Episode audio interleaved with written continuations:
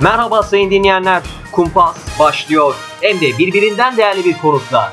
Ele alacağımız dosya ise hala günümüzde de yansımaları devam eden Susurluk kazası. Sadece bununla da sınırlı değil elbet. Emniyetteki cemaat yapılanmasını da o isme soracağız. Birbirinden değerli konuğumuza, emekli emniyet müdürü Hanefi Avcı'ya. Sonra Sedat Peker'in çıkışlarını, 2021 yılının en çok konuşulan ismi Sedat Peker'in iddiaları mı desek, e, artık bilindiği halde bir şeyler yapılmaması mı desek, ikinci susurluk mu desek bilemiyoruz. Ve son olarak da son haftaların çıkış yapan ismi Mehmet Eymür. Hepsini bugün Hanefi Avcı ile konuşacağız. Sır perdesi aralanıyor. Kumpas birinci bölümüyle sizlerle.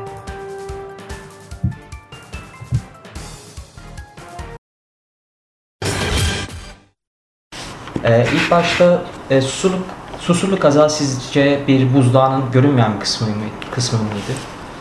Yani susurluk kazası e, daha önce bilinen, azıcık konuşulan ama ortaya çok e, somut deliller çıkmadığı için çok fazla iddia edilemeyen bir olayın e, ortaya çıkışını sağladı. Yani buzdağında çok olay ortaya çıkarttı.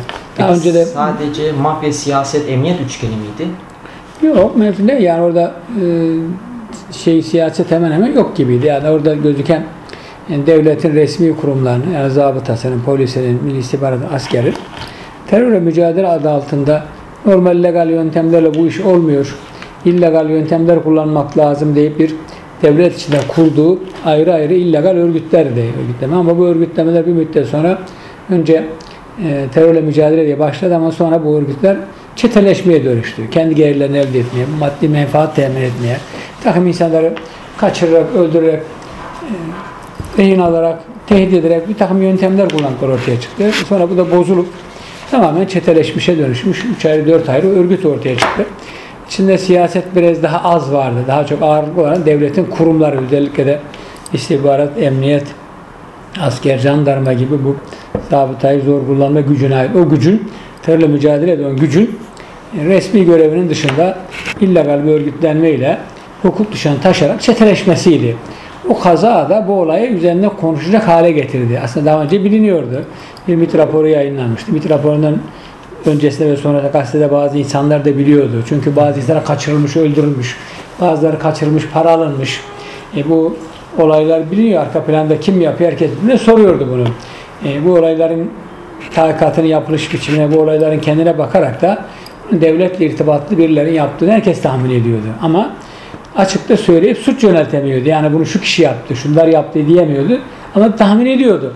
O kaza o resmi ortaya çıkarttı. Bir tarafında devletin resmi gücü askeri polisi var bir tarafında bir tarafında işte örgüte olaya karışmış bir eski aranan bir kişi var, ülkücü biri var.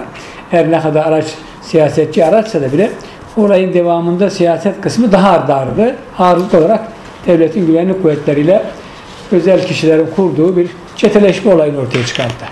Peki burada e, adı çıkan isimler kahraman olarak gösterildi mi sizce? Ülkede Nasıl? Neden kahraman olarak gösterildi bazıları? Abdullah Çatlı mesela.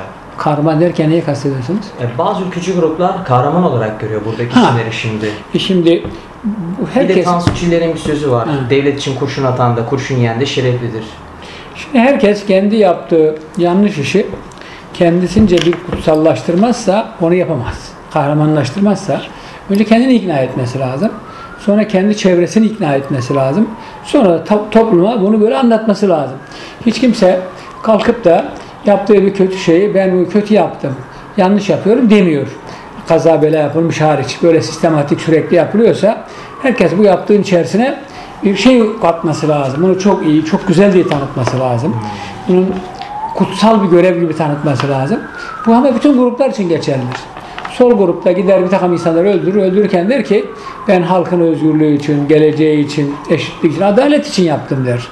Öldürdüğün adamın ne alakası var senin anlattığın olaylar dersin ama o genel şeyi çizer, çerçeveyi çizer. İşte dinci bir grup sahibi de vardır der ki ben de hak yoluna, Allah uğruna, şehadet uğruna gittim der. Ülkücü biri de ben vatan millet için gittim der. Yani herkes kendisince bir kutsal duygu yaratır. Zaten öyle bir şeye inanmamışsa, öyle bir duygu yalan ve sahte ortaya koymamışsa böyle olay içine giremez. O zaman şeye dönüşür, adi bir hırsıza dönüşür. Olmaması ise göre o açıdan e, işte o kişiler kendiler çağrıldığı zaman ülke tehlikededir. İşte bir e, bir örgüt ortaya çıkmış, vatan millet elde gidiyor, asker bize pusu kuruyor, devleti yıkacak, burada bir e, farklı bir devlet kurmaya kalkacaklar.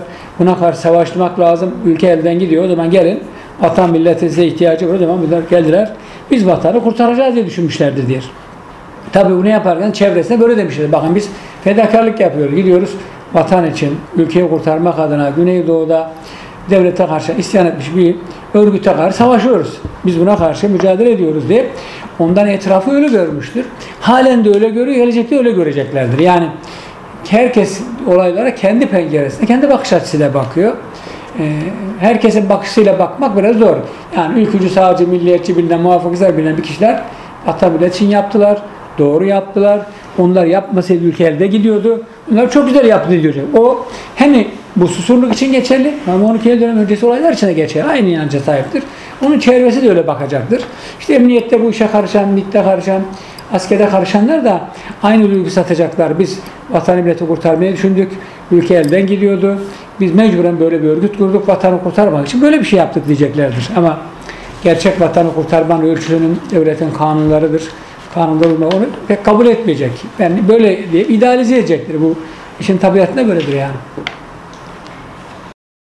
Aynı isimleri konuşup duruyoruz. E, bu durum susurluk meselesinin tam olarak çözülemediğinin bir işareti olabilir mi? Tabii ki şimdi Yansıması. Susurluk olayında bir meclis komisyonu kuruldu. Susurluk Araştırma Komisyonu bir başbakanlık, teftiş kurulu başkanlığı tüm ülke yani soruşturma yaptı geniş müfettiş kitlesiyle. E, mahkemelerde o zamanki devlet, devlet güvenlik mahkeme davalar açıldı.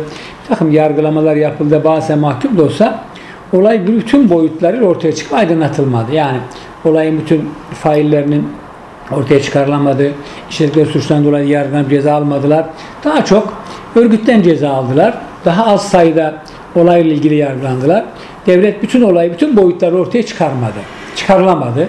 Biraz da böyle e, o zamanki mevcut iktidar anlayışıyla biraz bunlara acı bulaşıklığı veya buradan alakası olması İslam'ın diyelim işte Mehmet Ağar'ın zamanın iktidarında milletvekili bakan olması onların dönemine ait olayların olması bu işi soruşturmayı engelliyordu. Ayrıca iktidarın diğer ortağı e, o zamanki mezhebi ve Refah Partisi de iktidar bozulmasın diye kendi ortağına açık tavır alamıyordu. Bundan dolayı olay bütün boyutuyla ortaya çıkarılmadı ve şahıslar üzerinde kaldı.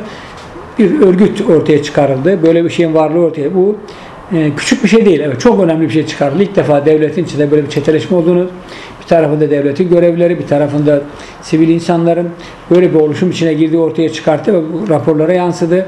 Devlet Güvenlik Mahkemesi de böyle bir karar verdi. Bunlar hiç küçük şeyler değil, çok önemli şeyler. Türk tarihinde ilk defa böyle devletin yargılandığı ortaya çıktı. Ama olay bir bütünle ortaya da çıkarılmadı. Eğer bir bütün çıkarılsaydı devlet şu muhasebe yapacaktı. Niye bu olay meydana geldi? Niye böyle bir çeteleşme meydana geldi? Bu çeteleşme bu kişiler yaptı ama bunlar yaparken devletin diğer kurumları, diğer yetkilileri niye karşı çıkmadılar? Niye bakanlar karşı çıkmadı? Niye hükümet karşı çıkmadı? Niye MGK karşı çıkmadı deyip bir bütün olayı e, içine deşerek buradaki sistemdeki sakatlıkları bütün boyutlarıyla görmediler. Sadece olay içine karışmış belli insanlar var. Bunlar yargılandı, bunlar sorgulandı ama bunlara bu meydanı bırakan, bunlara karşı tavır almayan, bunlara karşı görevini yapmayan devlet sistematiği sorgulanmadı. Hükümet sorgulanmadı, iktidar sorgulanmadı, Milli Güvenlik Kurulu sorgulanmadı, Genel Kurmay sorgulanmadı. Sadece kişiler oldu. Öyle olunca da yarayı deşip alttaki bütün şey ortaya çıkarılmadığı için de üstü kapatılmış oldu belli oranda. Evet çok mesafe alındı ama yeterli değildi. O kişiler de sadece örgütten ceza aldılar. Yani e, çıkar amaçlı bir örgüt kurmak, e, suç işlemek için bir örgüt kurmak iddiasından dolayı ceza aldılar 5-6 yıl.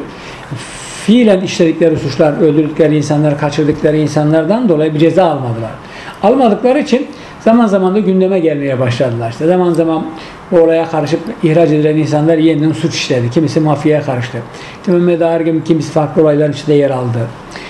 Bunun gibi bunlar zaman zaman gündeme geldi. Yoksa Susurluk olayın devamı çok fazla olmadı ama Susurluk'taki aktörlerin bir kısmı zaman zaman gündeme geldi. İşte bir dönem polislerden bir tanesi itiraf ediyorum bazı öldürdüğüm insanı gömecek, gömleği bulurum ortaya çıkarım diye faili meçhullarla ilgili açıklamada bulundu. Faili meçhullar gibi soruşturma yapıldı ama Soruşturma iyi yürümedi. Biraz böyle cemaat o işi sulandırdı. İyi gitse belki birçok şey aydınlatılabilirdi. E şimdi Sedat Peker'in açıklamalarıyla yine bir de gündeme geldi ama gündeme gelişi de Sedat Peker'in hedef seçtiği kişileri suçlarken mazileriyle beraber suçladı. Ondan dolayı gündeme geldi. Yoksa susurluğun bugün devamı olan bir şey olmadı ama o aktörlerin halen olaya karışmış insanların bugün de farklı şekillerde, farklı gruplarla veya farklı menfaat çeteleriyle beraber olduğunu bundan dolayı gündeme getirip o yol. Yoksa susurluğun devamı değildi bunlar yani. Peki ya Susurluk kazası olmasaydı e, kamuoyu bunu nasıl öğrenebilirdi? Aslında Komavi belli oldu, belli oranda biliyordu. Demin söylemeye çalıştığımız gibi bu, bu olayların olduğu zaman e, olayların oluş biçimindeki gariplikler, olay yerlerinde yapılan soruşturmanın zayıflığı, basında ufak tefek bununla ilgili yazılanlar ve sonra da MİT raporu denen işte ortaya çıkaran bir belge bunları belli oranda faş etmişti. Zaten basında bazı insanlar ucundan kenarından buna benzer şeyler söylüyordu. Ee, bir takım insanlar böyle bir şeyin açık bu kadar geniş olmasa bile devletle irtibatlı bazı insanların, bazı görevlerin böyle bir olay içinde olduğunu, bu olayların bunları yapabileceğine dair imajlar vardı. Ama bu çok net değildi. Kaza bu konuda konuşmayı, bu konuda hareket etmeyi, bu konuda iddiaları daha rahat söylemeyi imkan sağladı. Bu açıdan önemli. Yoksa kamuoyu birazcık biliyordu olayla ilgili. E, biraz da derin devlet konuşmak istiyorum. Derin devlet gerçekten var mı? Şimdi bu sorunuzun cevabını iki türlü vereyim. Bir ben kendi inancıma göre vereyim. Bir de genel toplumdaki inanca göre vereyim. Benim bilgim inancıma göre Türkiye'de derin devlet değil, modern olmayan bir devlet yok ortada. Yani gerçek bir devlet olsa, modern bir devlet olsa böyle bir olaylar olmaz. Devletin olduğu yerde başıbozukluk olmaz. Devletin olduğu yerde 3-5 kişi bir araya gelerek bir çete kurup devleti bu kadar sorunlarla baş başa bırakmaz olaylar dolayısıyla toplumda ciddi sıkıntılar yaratıp hatta belki toplumda ciddi çatışmalar yaratacak ortamları yaratmaz. Bitti gerçekten bir devlet olsa bir cemaat devletin içine girerek bugün yaşadığımız Gülen cemaatin yarattığı tüm devleti ele geçirerek devletin kurumlarına operasyon yapmaz, devlete darbe yapmaya kalkamaz. Bu şunu gösteriyor. Türkiye'de evet şeklen bir devlet var. Evet bir takım müesseseler de var ama gerçek o modern manada örgütlenmiş, toplumun ihtiyaçlarını görüp bakan, tehlikeleri görüp algılayıp algılayabilecek organize olmuş bir devlet yok. Bu sorun bundan dolayı böyle. Herkes istediği zaman kanunsuzluk yapabiliyor. Bu kanunsuzluklar kesesine kalabiliyor. Sistem onu iyi sorgulamıyor. Hukuk bunları gereğini yapmıyor. Basın bunları çok iyi yazmıyor. Sivil toplum bunlara hiç gerek çok ciddi tepki göstermiyor. Ortada iyi olmayan, gerçek manada modern olmayan, organize olmuş sistematik devlet olmamasından kaynaklanıyor. Bu benim şahsi görüşüm. Ortada bir devlet olmayınca kim ne yaparsa onu yapıyor. Bir dönem mafyacı bir ayağa kalkıp her şey yapabiliyor. Bir dönem 3-5 tane polis veya 3-5 mitçiyle iki sivil bir araya gelip hukuksuzluklar yapabiliyor. Genel kabul gören bazı eylemleri yapabiliyor. Veya bir cemaatte çıkıp devletin kurumlarını ele geçirerek her türlü operasyonu yapıyor. Bütün herkes seyrediyor. Eğer gerçek bir devlet olsa yargı müdahale eder. Gerçek bir devlet olsa istihbarat müdahale eder. Efendim devletin diğer güvenlik sistemi müdahale eder. Orada bir gerçek devlet olmadığı için buna benzer sorunlar oluyor. Onun için bizim önce modern ve gerçek bir devlet kurmamız lazım. Ama genelin nazarı, genel biraz daha farklı bakıyor genel insanımız, aydınımız. Diyor ki devletin menfaatlerini, devletin güvenliğini e, her şeyin üstünde tutan, her kutsal değer üstünde tutan, bunun olması için de devlet güvenliği aleyhine konuşan, yazan, çizen her türlü varlığa karşı e, tepki gösteren, bunlara karşı her türlü hukuk dışı işlemi yapan bir devlet içerisinde kısmen devlet içinde çoğunluğu örgütlenmiş veya bu düşüncedeki insanların olduğu bir yapıya denir diyor. Türkiye'de olup biten bazı olaylara bakarak Türkiye'de bir derin devlet var. İşte onlar bunları yaratıyor. İşte Susur'u yaratan da devlet diyorlar ama bence bu teori çok doğrulanmıyor. Çünkü diyelim ki Susurluk'ta evet askerden, polisten, MİT'ten insanlar var, devlet görevlileri vardı. Ama cemaat olayında öyle bir şey yok. Farklı bir şey var yani. Şimdi de aynı şekilde ortaya konulara bakarsanız farklı bir yapı var. Yani bu klasik manadaki e, derin devlet tabiri çok oturmuyor buraya. Eğer öyle derin devlet olsaydı cemaat olayı olmaması lazımdı. Öyle bir cemaatin bu yere gitmemesi lazımdı. Öyle bir derin devlet olsa bugünkü mafyalaşmış sistem olmaması lazımdı. Öyle bir derin devlet olsa tek kişi tek ciddi bir şekilde Türkiye'de tüm yönetimi ele geçirmemesi lazımdı. Demek ki öyle bir klasik manada derin devlet yok ama Zaman zaman onun çekirdeğine üyesi olacak düşünceler, hareketler, akımlar var. Ama daha çok bana göre ciddi ve organize olmuş, sistematik bir devlet yapısı olmadığı için, kurumsal yapıda oluşturulmadığı için bu herkes istediği zaman hukuksuz davranışlara girebiliyor. Kendi eline yettiği güç oluşturabildiği güç oranında her şey yapabiliyor. Devletin diğer kurumları daha çok seyirci oluyor. Özellikle iktidara yakınsa, iktidarı elde bulunduran güç ise bu her şeyi çok rahat yapıyor. Bizim sistem onu susuyor karşısında. Ama iktidara uzak bir grupsanız hemen üzerinize yürüyebiliyor veya sizin yaptığınız faaliyetler engellenebiliyor diye düşünüyorum ben yani. Ee, peki cemaat gerek emniyet gerek MİT içinde e, örgütlendi nasıl anladınız? Nasıl hissettiniz bu Şimdi-? Şimdi e, cemaatinden önce emniyet içindeki örgütlemesini belli oranda hissettim. Çünkü emniyette olup biten bazı olayların normal olmadığını, bu olayları e, emniyetin kendi sistemi, kendi mevzuatı, kendi hiyerarşisinin içinde olmadığını gördükten sonra etrafında soruyorsun bu olay kimin nesi, nedir, kim ne yapar, ne eder. O zaman fısıltı halinde herkes bunu bu cemaat mensupları yapıyor, bunu cemaat organize ediyor diye konuşuyor. E, tabii ki sadece emniyet değil, emniyeti dışan, taşan da olaylar da var. Özellikle özel yetkili mahkemelerin 2007 itibaren başlattığı soruşturmalar, bu soruşturmaları destekleyen bir basın yapısı, devlet kurumları, diğer kurumlara baktığınız zaman bu cemaatin buralara da sızdığını, madem ki emniyetteki bu organizasyonu bunlar yapıyorsa, bunların yaptığı soruşturmaları destekleyen bir yargı varsa o zaman bunlar için yargı da beraberlikleri var. Diğer kurumlarda bir destek varsa bunların desteğini hükümetin e, birçok kurumda sağladığı desteğe bakarak cemaatin buradaki yapılanmasının boyutunu tahmin edebiliyorsunuz, görebiliyorsunuz. Tabi bununla ilgili yazılan, çizilen, cemaat yayın organlarında yer alan, ona benzer yorumlar yapan, açıklayanlara bakarak da bunların nerelere kadar destek gördüğü, nerelerde alkışlandığı, nerelerden e, bunlara bu konuda ön açıldı, bunlara her türlü imkanların sağlandığını da görebiliyorsunuz yani boyut olarak.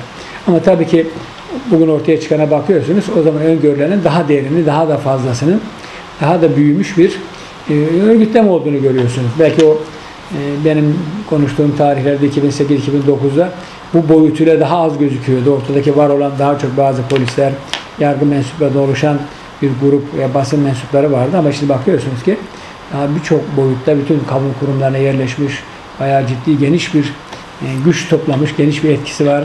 Orduda çok güçlenmiş, emniyette çok ciddi güçlenmiş, diğer kurumlarda bizim tahminleri de aşan bir güçlenme oldu. Belki bu güç e, bizim tahmin ederken ben bu tahmini 2010'da bulundum ama 2010-2014 arasında bu asimetrik bir şekilde gelişmiş. Yani e, böyle 1-2 diye değil, 2 daha 4, 4 daha 8, 16 diyerek gelişmiş.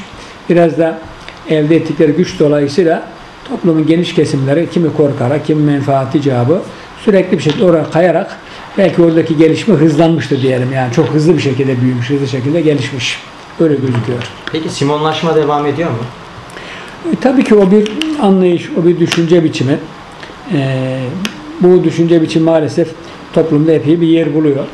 O gün cemaat şeklinde tezahür etmişti. Bugün de farklı şekillerde tezahür ediyor. İşte bugün de baktığınız zaman toplumda belli kesimler, özellikle gücü elinde bulunan kesimler kendi hatalarını görmüyor, kendi yanlışlarını görmüyor. Ama karşının her türlü yanlışını, her türlü en ufak olayını büyütüp görebiliyor. Kendisiyle ilgili en ufak konuda bir düzeltme eğilimi olmadığı gibi kendine mükemmel gören bir anlayış bu toplumda her zaman var maalesef. Bu biraz eğitimle ilgili, belki biraz demokratik olgunlukla ilgili bir şey. Maalesef bütün toplumumuz o konuda biraz geri. Peki e, biraz Sedat Peker ve Mehmet Emir'in son zamanlardaki çıkışlarını konuşmak istiyorum son olarak. Şimdi Sedat Peker herkesin bildiği geçmişte bir suç örgütü lideri mazisi var. Karıştığı olaylar var. Örgütünün yarattığı sorunlar var. Kendisi de zaten bunu itiraf ediyor. Ben geçmişte böyle bir çetenin mensubuydım, böyle bir örgüt mensubu. Zaten mahkemede hüküm giymiş, mahkum olmuş biri bu konu. Ama son dönemde olup bitenlere bakarak kendisine karşı kendisinin yaptığı şekilde değil de tam karşı şekilde kendine karşı verilmez üzerine kendine bu işi yapanlara karşı bir tavır almış. İşte özellikle başta İçişleri Bakanı Mehmet Ağar ve etrafındaki bazı insanlar başta olmak üzere kendisine yapılan bu işlemlerin içerisinde bunları görerek bunlara karşı tavır almış. Sonra da yavaş yavaş e, tüm sistemdeki bazı aksaklıkları, bazı kötülükleri, çeteleşmeleri anlatmaya başlamış. Ee, şu anda e, belki de hiç beklenmeyen ama en önemli şeyleri açıklıyor diyelim. Sistem içerisindeki bütün hukuksuzluklara, kanunsuzluklara, çeteleşmeleri, buradaki bütün yolsuzluklara bütün boyutuyla aktarıyor.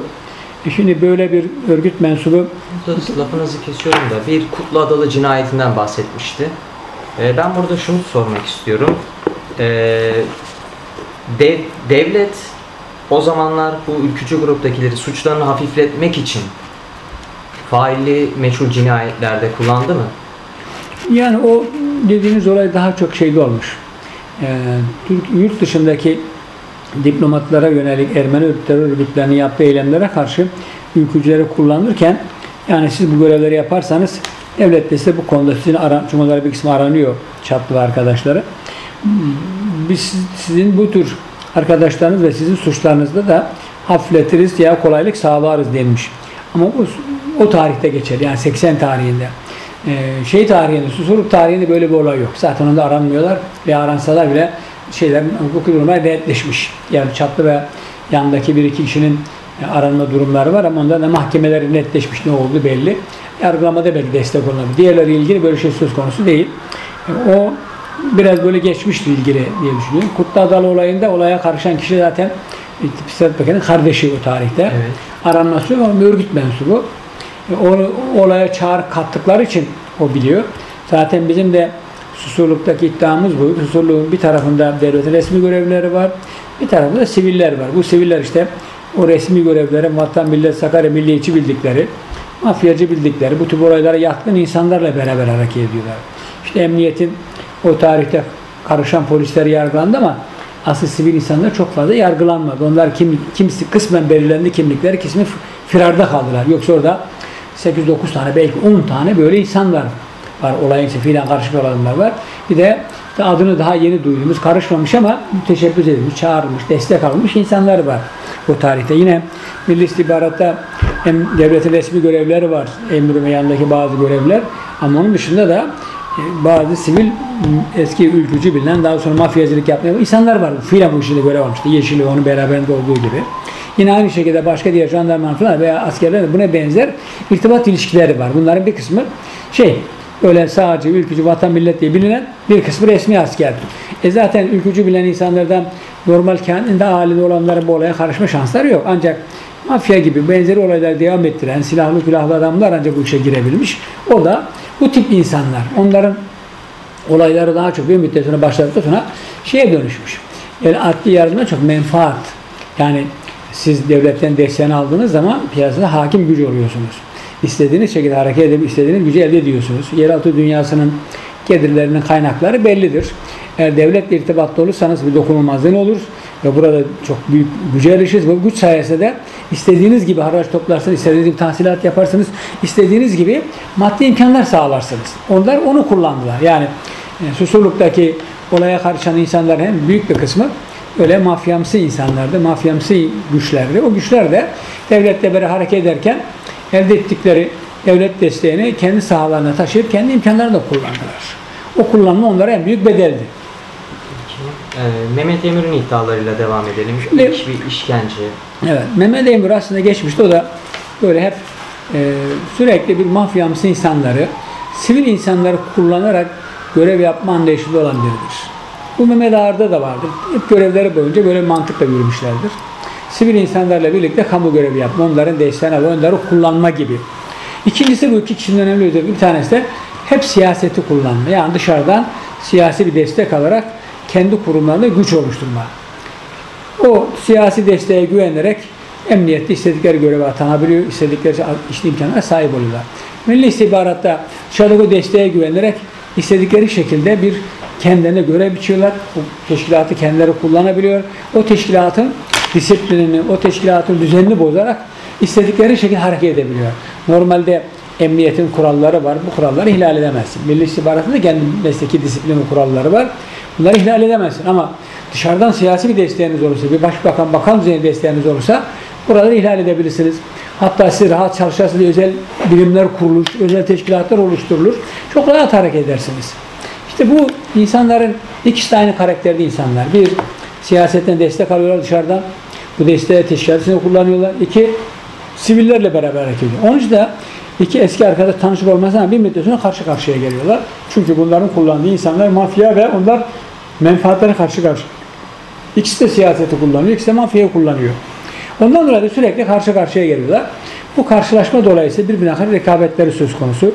Bu rekabet e, önce kendi adamlarını birbirini sıkıştırması, birbirinin mani olması, hatta birbirini öldürmesine dönüşüyor.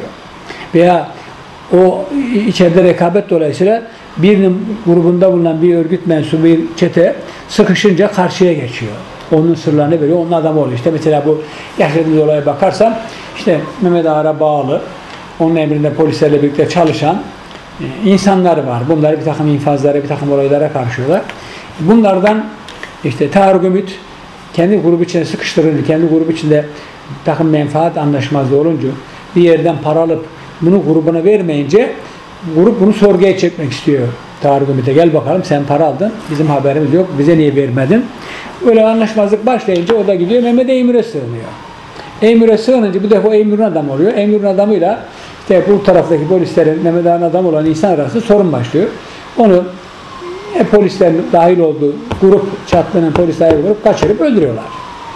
Bunun üzerine Mehmet Emir soruşturma yapmaya kalkıyor. Soruşturuyor. Soruşturduğu zaman bu olayın faillerinin bunlar olduğunu buluyor. Epey bir delil delil gibi ama soruşturma ilerleyemiyor. Niye? Çünkü soruşturma yapacak makamlar polis makamları. Orada ilerlemek daha zor. Onun üzerine oturup bir MİT raporu yazıyor. Diyor ki böyle bir çeteleşme var, böyle bir örgüt var deyip bunu deşifre ediyor. Anlattıkları büyük oranda doğru. Sadece eksik kendini yazmıyor, kendi grubunu yazmıyor, kendinin karıştığı olayları yazmıyor. Yeşil'in karıştığı olayları anlatmıyor. Peki Yeşil neden hep bir sır olarak kaldı? Hiçbir sır değil. O sadece insanlar onu sır zannediyor. Yoksa emniyetçide, jandarmacıda, MİT'de bilinen, her şeyde bilinen bir adam. Böyle bir sır tarafı yok. Sadece ölümüyle ilgili, Ölümüyle kaybolmasıyla ilgili. Evet, tabii o kaybolmasıyla ilgili ciddi bir soruşturma yapılmadığı için öyle kaldı. Ama şöyle bir şey var. Şimdi e, Yeşil aslında birçok şeyi de ortaya döküyor. Niye? Şimdi Yeşil'e sövmek, Yeşil'e hakkında her türlü suçlamak kolay. Niye? Karşımızda bir e, e, suçlu bir adam bir de şu anda kayıp. Ama Yeşil bir suçu tek başına işlememiştir. Yeşil suç işlerken mutlaka bir grupla beraberdir.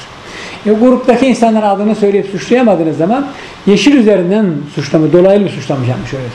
Yeşil işte bugün ortaya çıkan kimliğine göre önce MIT'in adamı, MIT'in daha çok istihbarat, bilgi almak için kullandığı adam. Güneydoğu'da PKK olayları başlayınca o MIT'e bilgi vermek yetmiyor, pasif kalıyor. Ben diyor askerlerle irtibata geçiyor. Askerlerle birlikte bu sefer aktif olayda yer alıyor. İstihbarat verme değil, fiilen operasyonlara çıkıyor. PKK yardım eden, destek veren insanları yakalama, götürme, bir öldürmesine gibi olaylar görev alıyor. Güneydoğu'da böyle tadı kaçıp bazı olaylara, yazı infazlara karışınca burada şikayetler artıyor, rahatsızlık başlıyor. Çünkü ölçüsüzce e, insanları öldürme olayları oluyor. Bunun üzerine oradan gitmesi gerektiği söyleniyor. Oradaki insanlar yüz vermiyor. Oradaki görevliler, oradaki askerler artık buna karşı bir tavır alınca İstanbul'a, Ankara'ya geliyor. Ankara'da bir müddet kalıyor. Ankara'da kalırken de JITEM'le beraber çalışıyor. Onlarla beraber hareket ediyor. Ve daha sonra kendilerinin karıştığı olayları açıklayan Cem Ersever ve arkadaşlar da öldürülmesi olayı. Öldürülmesinde jandarmanın, JITEM elemanlarıyla birlikte o da görev alıyor ama asıl karar veren mekanizma jandarma içerisindeki mekanizma. Ama o da fiilen görev alıyor. Olaylardan sonra bu defa Milli İstihbarat'ta Emir'e gidiyor. Emir onu alıyor. O da ben yurt dışı operasyonda kullanacağım diyor.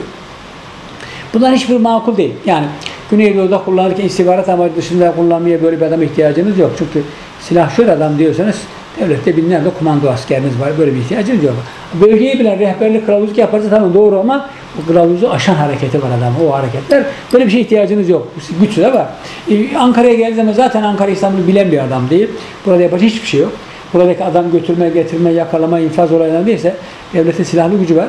Yapmak yanlış, yanlışsa bile sen yapmaya böyle bir adamı kullanmak çok daha büyük yanlış. Nihayetinde niyeyse diyelim işte şeyi Yeşil Milli İstihbarat Teşkilatı tarafından kullanılıyor. Ama bunu kullanırken benim susurluklar komisyonu anlattığım uzun uzun bizzat İstanbul'da kaçırılıp ailesinden Paris isteme olayında görev alıyor. Bazı kişiler İran asıllı Türkiye'ye gelmiş eroin kaçakçıları kaçırılarak ailelerinden e. Para isteniyor. Bu para gönderiliyor. Az geldi biraz daha gönderiliyor. Biraz daha gönderiliyor. Anneciğim zamanın rakamlarına göre bir 350 bin TL o zamana galiba 200 bin dolar aşıyor. Sonra bir 50 bin dolar daha gönderiliyor. Bu paraları Ziraat Bankası Heykel Şubesi'ne Yeşil çekiyor. Yeşil adına gönderiliyor. Ahmet Demir kim o kimliğini veriyor, fotokopisi çekiyor, imza atıyor, alıyor, alıyor. Şimdi ama kendine sonra Milli İstihbarat Teşkilatı bunu sorguya çekiyor bu olay duyulunca. Önce emniyet yakalıyor. Duyuyor, bırakıyor. Sonra Milli İstihbarat Teşkilatı ifade alırken evet diyor. Bu kişileri İbrahim Şahin arkadaşları kaçırdı. Onların kaçırdığını biliyordum. Parayı ben aldım. Parayı ben İbrahim'le bölüştüm. 100 bin ona verdim. Geri kalanı ben aldım diyor. Ama tüm buna rağmen bu bilgiler savcılığa aktarılmıyor. ilgili makamlara aktarılmıyor. Sadece kendisine tutulmaya kalkılıyor. Hatta sonra devam ediliyor. Görevde kullanılıyor. Bu kişi işte yurt dışına koya Lübnan'a görevi gönderiliyor. Yunanistan'a görevi gönderiliyor ama hepsi de olumsuz neticeliyor görevler. Susurluk olayı sonrası da bu konuşursa zorda kalacağını tahmin eden benim değerlendirmem e, bununla beraber çalışan insanlar bu adamı yok ediyorlar. Öldürüyorlar daha doğrusu. Ama o gün bugün haber alınamıyor. E, anlaşılıyor ki bu konuşursa sıkıntıya düşer çünkü çok geveze bir adam her şeyi konuşur, her şeyi anlatabilir. O zaman darda kalacağı anlayarak kişiyi öldürüyorlar. E şimdi bütün bu şeye bakarsanız resme e, devletin kurumlarındaki garipliği, anormalliği, bunu görüp buna karşı çıkmayan devlet kurumlarının yapısını, hukuk sistemimizi, idari mekanizmayı, tüm bir devlet sistematiğinde ne kadar büyük bir sorun olduğunu, ne kadar büyük bir aşmaz olduğunu görüyorsunuz. Evet, ülke tehlikede vatan millet Sakarya duygularıyla bazı insanları etkilersiniz, bazı insanlar bu düşünceyle e, bu, bu grupların eylemlerini tasvip etmese bile böyle bir anlayışı destekleyebilir. Böyle bir olayı soruşturmanın işte teröristlere, terör gruplarına veya devletin aleyhinde olanlara yardım eder diye düşünebilir. Ama ne olursa olsun devleti de bu kadar kanunsuz, hukuksuz bir zaman sokmanın ne kadar büyük yanlışlık olduğunun görülerek müdahale olması lazım. Çünkü kanun yoksa devlet de yoktur.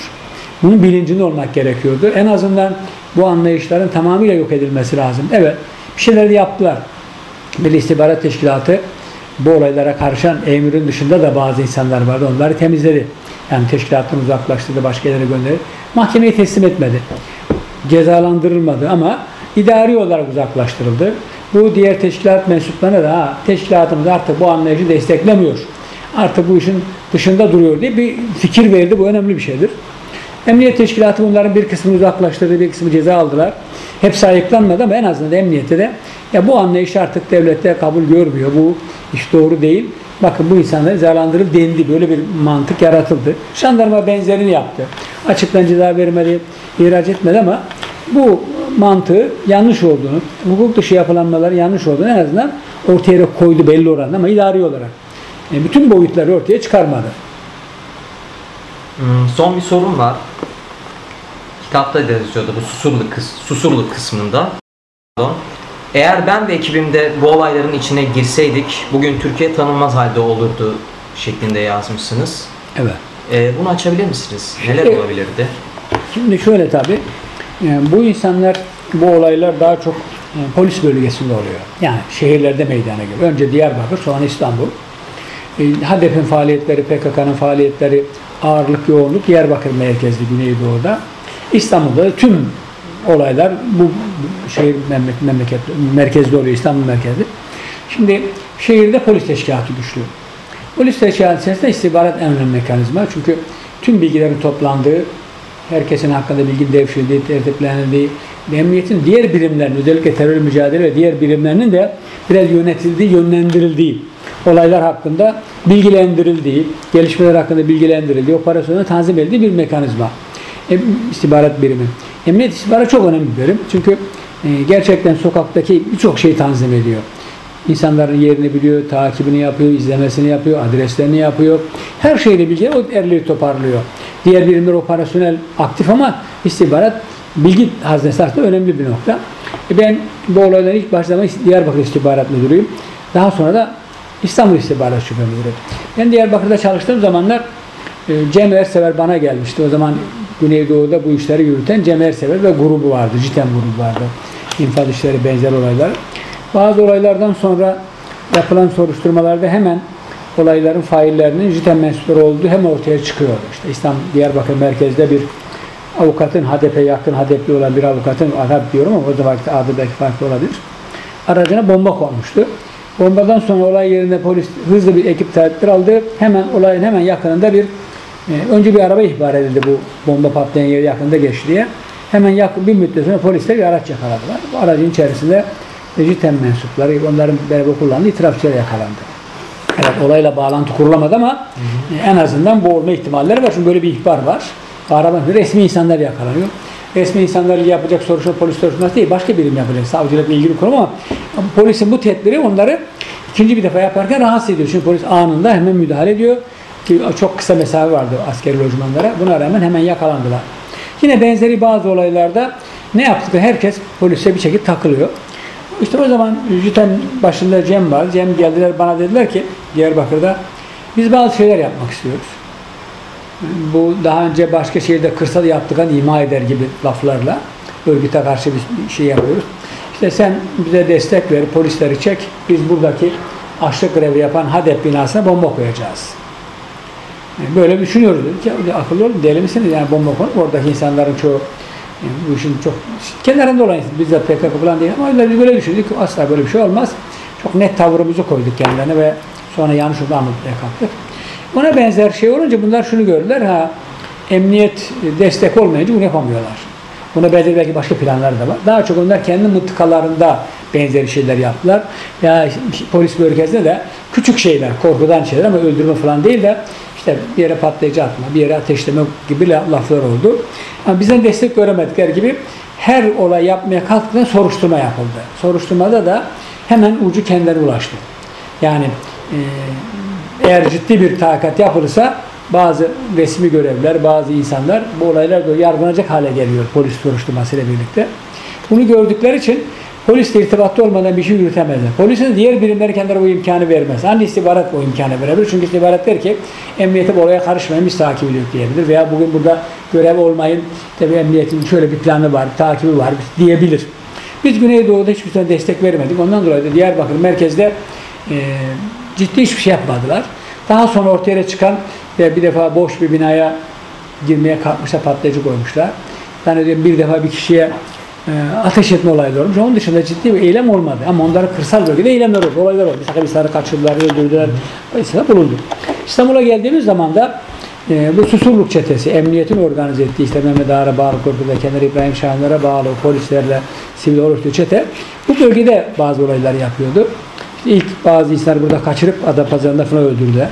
Onu soruşturmaları emniyet yapıyordu ama açıktan onlara yaklaşmadı ama takat biraz daha ilerlese onları yakancı ortaya çıkmıştı.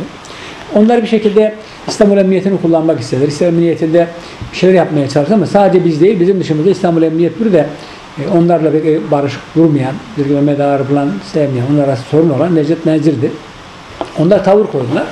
Bizim birimiz de biz de tabii ben burada olduğum biz de bu işleri yanlış bildiğimiz için öyle bir şey olamayacağını, hiçbir şey yapılır müsaade etmeyeceğimizi, en ufak bulduğumuz şey aklına işlem yapacağımızı onlara hissettirdik ve söyledik. Yani bu açıktan eylem yapar demiyorlar ama biz duruşumuzla, sözümüzle, hareketlerimizle onu hissettiriyor. Diyoruz ki burada ne yaparsanız anında soruşturup bulduğumuz zaman faili ortaya çıkarırsın hakkında işlem yaparız deyip böyle bir de bir müddet sonra bunların şeyine yapıyoruz. Yani bu adamlardan gelebilecek bir takım sıkıntıya karşı emniyet kendi içinde takip yapıyor. Onlar irtibatlı olduğu sivilleri takip ediyoruz. Onları izlemeye çalışıyoruz. Vesaire. Onlar da bunu hissettikleri için buraya fazla girip burada fazla eylemlere girişmediler.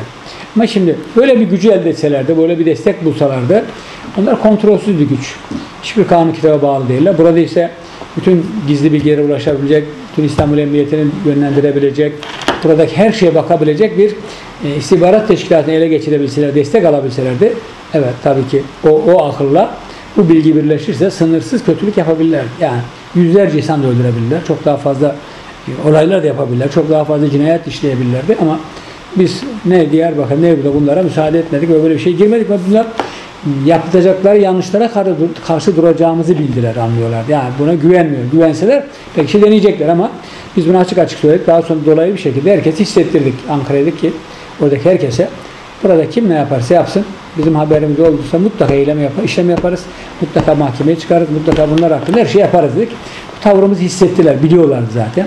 Zaten böyle bir çete grubu gittiği yerdeki polise, jandarmaya dayanmadı hiçbir şey olmaz. Çünkü ilk ekip tara takılır, ilk kontrolde yakalanır, ilk aramada ortaya çıkarır ve altına kalkamaz. Düşün yani bunu ben bazen söylüyorum. Eğer yeşil yanında polis olmasa buradan Ankara'ya giderken yolda polis ekibi durdurur herhangi bir kontrolde. Kimliğine bakarlar ve arabasına bakarlar sahte. Gel bakalım derler. Götürürler emniyete. Altına kalkamaz. Bir eski olaylar, failler o çıkar, onlarla ilgili yargılamalar var. Mahkeme götürür. Ama ne yapıyor? Yanında asker ve polis alır. Polis kontrole geldiği zaman yanındaki bir kimliğini gösteriyor. Biz böyle bir ekibiz diyor. O da geçebiliyor. O açıdan yani emniyetten destek almayan, jandarmadan destek almayan, MİT'te destek almayan gruplar çok fazla hareket edemezler. E, o açıdan yani bizim desteğimiz olmadığı için onlar faaliyetleri ancak kendileriyle sınırlı daha dar kaldı. Peki. Teşekkür ederim. Ben teşekkür ederim.